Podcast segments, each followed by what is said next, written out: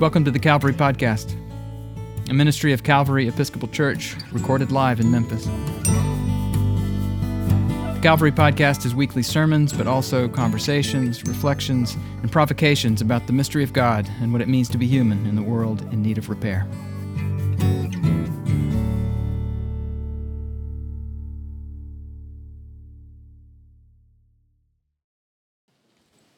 Back when the pandemic was in its prime, I saw it as a big opportunity to sleep in, but I lost my work ethic.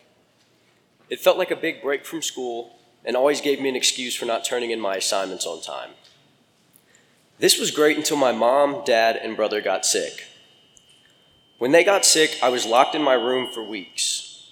Unlike the disciples who were locked in a room, I loved it. I loved having time alone from everyone and everything. A few days after my quarantine was over, I woke up one morning and I was told that my father was in the hospital. Most of the time, I did not think too much about it because he always came back from a sickness or an injury like nothing ever happened. But just a few weeks later, my dad passed away. His passing made me doubt many things in life, including God and God's existence and even God's love for me. I wondered why he would let something so cruel happen to me and my family. I became unsure of my beliefs and unsure of my faith. When me and my mom first started coming back to church, it felt awkward. It felt awkward being there because of how I was feeling about God. It wasn't until I became an acolyte and started paying more attention to what I was hearing that my doubt started to go away. I started feeling more alive. and feeling both my dad's and God's presence everywhere I went. Going to church also brought me close with Jack, to whom I consider to be a best friend today. Just a few months later, Jack would invite me to Happening. I had never heard of this weekend retreat, and I had no idea what it was, but I gave it a try anyway. Going to Happening is one of the best decisions I have ever made. It brought me closer to God and brought me new friends into my life. It was such an amazing experience.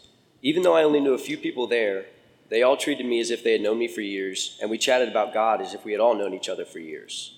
I had never been a part of something like that before. It wasn't until the healing service that I realized my true reason for being there. I was meant to be there because God wanted me to feel safe and happy with my newfound friends. I believe that weekend was God giving me the clearest message he could about his love for me. To me, this is similar to how Jesus shows up to tell Thomas he is loved. I've had no type of doubt since that time at St. Columba, and I can feel my faith growing and shining through me more and more every day.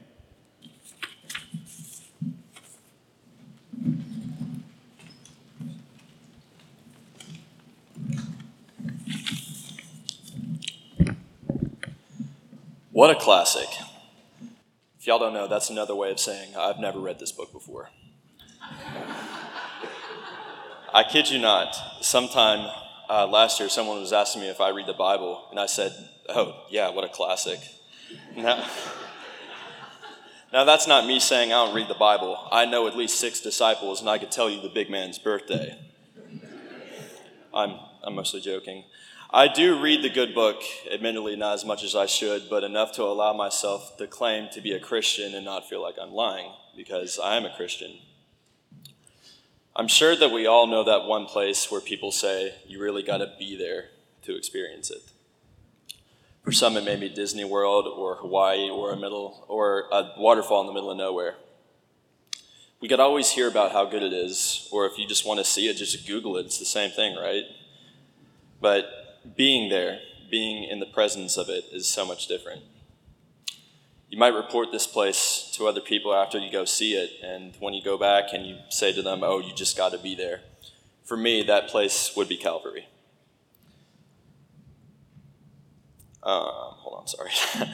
Now, sure, I have been to other places that have truly touched my heart and solidified my belief in Christ, such as Happening, but none of it would have been possible if I never went to Calvary.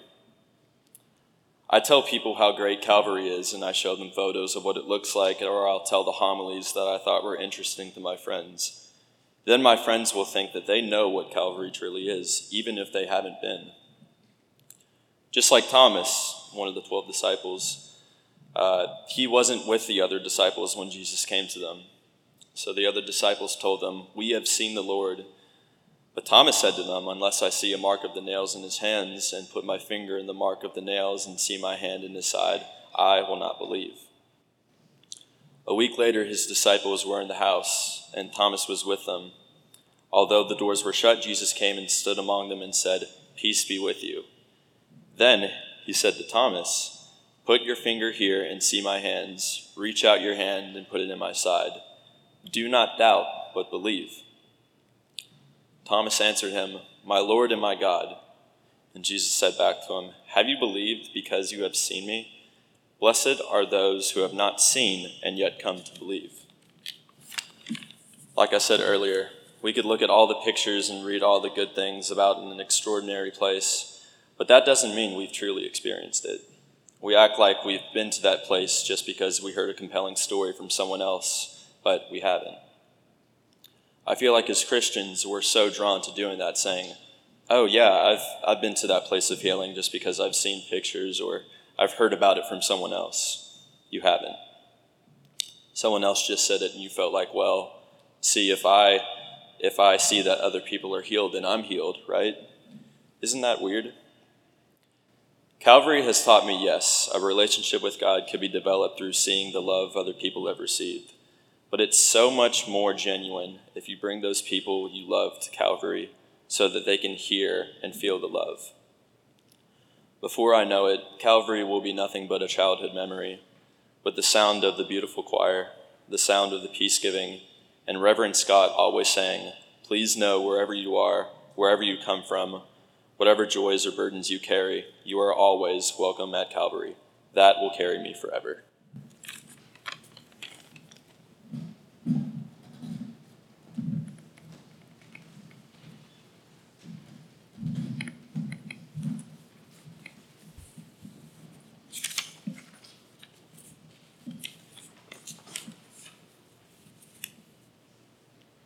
In many sermons, Thomas is shamed for his initial lack of faith. He is commonly seen as the disciple that doesn't have what it takes to truly walk with God, due to his skepticism in the return of Jesus. However, doubt is normal and even preferable to blind faith sometimes. Having doubts is a sign that Thomas was thinking carefully and deeply about his faith. Thomas apologizes for his doubt later and reaffirms his faith in Christ, showing that questioning does not make you less of a Christian. There have been many moments in the history of our faith where questions and doubt have been discouraged. In Spain during the 1500s, the average person would not want to question the Inquisition. Showing doubt in the work of your monarch was not a good idea at the time, and might even land the questioner in the tribunal of the Holy Office of the Inquisition itself. In that time period, diversity in the ways that people came to Christianity and lived out their faith was looked down upon, and sometimes even used as a pretext for discrimination. For example, in Spain at this time, many converts from Judaism to Christianity were not seen as real Christians. They were often interrogated, or worse, because they had once been Jewish. This troubling part of the Church's history serves as an essential reminder to us today. We must ask questions and encourage diverse expressions of faith. This openness to different mindsets and doubt and questioning makes the Church a stronger, safer, more beautiful place. And for that, we have Thomas to thank. We all have our Thomas moments. We live in a scary world, one that constantly challenges both our faith and our fortitude. It is all too easy to doubt that God is there or that He even cares. In the past few weeks, we've weathered yet another mass shooting, this time in Nashville. How can we find God in the depths of these tragedies? How do we know there is still good in this world? Pondering the answers to these questions is not skeptical or blasphemous. On the contrary, thinking about these profound questions can deepen one's faith.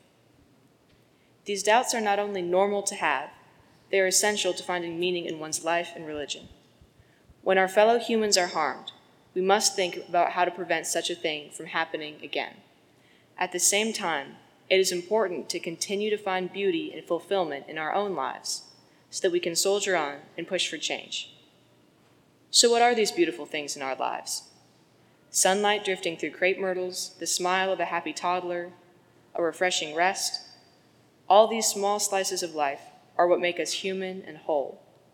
These lovely little moments keep us going from day to day, and questions and doubt may help us go in the right direction over centuries.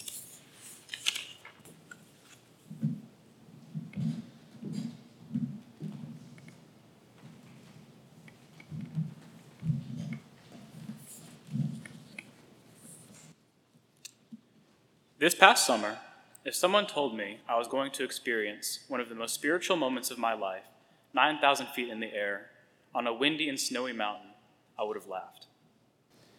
On that mountain, however, I witnessed something that was a real-life example of the love and care that Jesus had for his disciples and for all of us.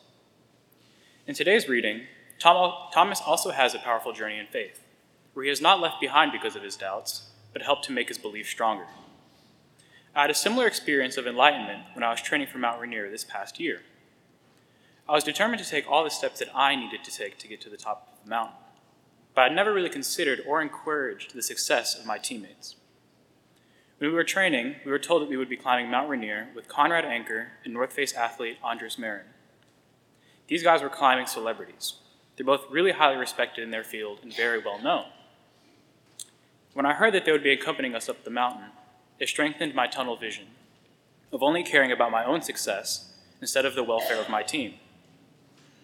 During the climb, however, despite being strong and fit, one of my coaches, Ellie, was having trouble on Rainier due to severe blisters on her feet. The moment we made it to the halfway point, it appeared that Ellie may not make it to the summit. My guides, however, immediately started tending to her without any hesitation. These world-class athletes who've summited hundreds of mountains and seen the entire world were kneeling before my coach and applying cream and bandages to her feet. It was humbling seeing these champion climbers caring for my coach when she was in a moment of weakness. They did not leave her behind or exclude her from her journey, even though she was having a hard time, much like how Jesus did not leave behind Thomas. In the passage, Jesus does not reprimand Thomas for doubting him and willingly shows him his scars. Thomas is helped along in his faith journey and encouraged to believe in the unseen.